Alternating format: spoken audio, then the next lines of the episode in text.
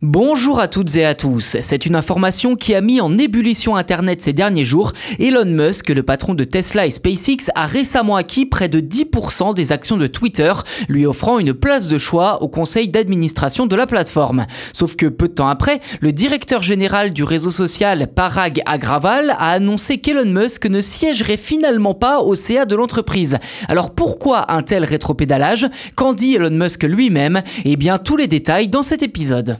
Pour bien comprendre, revenons un peu sur l'historique de cette histoire. Début avril, Elon Musk annonçait avoir acquis près de 10% des actions de Twitter. Dans un document transmis au régulateur boursier américain, le patron de Tesla et SpaceX expliquait que cette participation était passive, c'est-à-dire qu'il ne comptait pas influer sur les grandes décisions stratégiques. Musk s'était également engagé à ne pas accroître sa participation au-delà de 14,9% d'actions.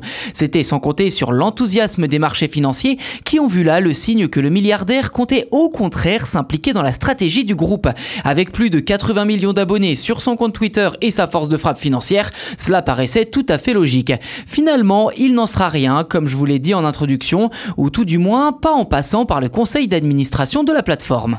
Pour l'instant, difficile de donner une raison valable à ce rétropédalage. Ceci dit, de nombreux médias américains pensent que le patron de Tesla se laisse en réalité la possibilité d'acheter encore plus de parts de Twitter.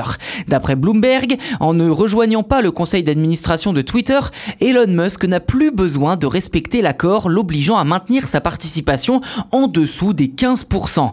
D'après un document de la SEC, le gendarme américain, Musk n'aurait pas l'intention d'acheter plus d'actions pour l'instant, mais se réserverait le droit de changer ses plans à tout moment.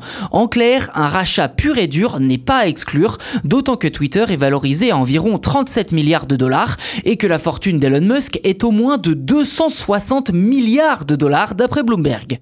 Quoi qu'il en soit, et contrairement à ce qu'il peut dire, car il ne faut pas être dupe, Elon Musk n'a pas l'intention de rester passif dans cet investissement. L'homme le plus riche du monde a d'ailleurs multiplié les provocations ces derniers jours, postant de multiples sondages à propos des changements qu'il envisage pour Twitter.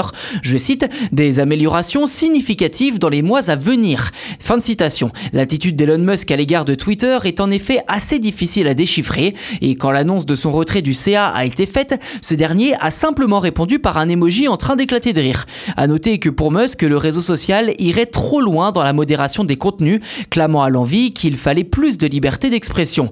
Ce week-end, le nouvel actionnaire de Twitter s'est également demandé si le réseau social était, je cite, en train de mourir, pointant du doigt des comptes très suivis mais peu actifs.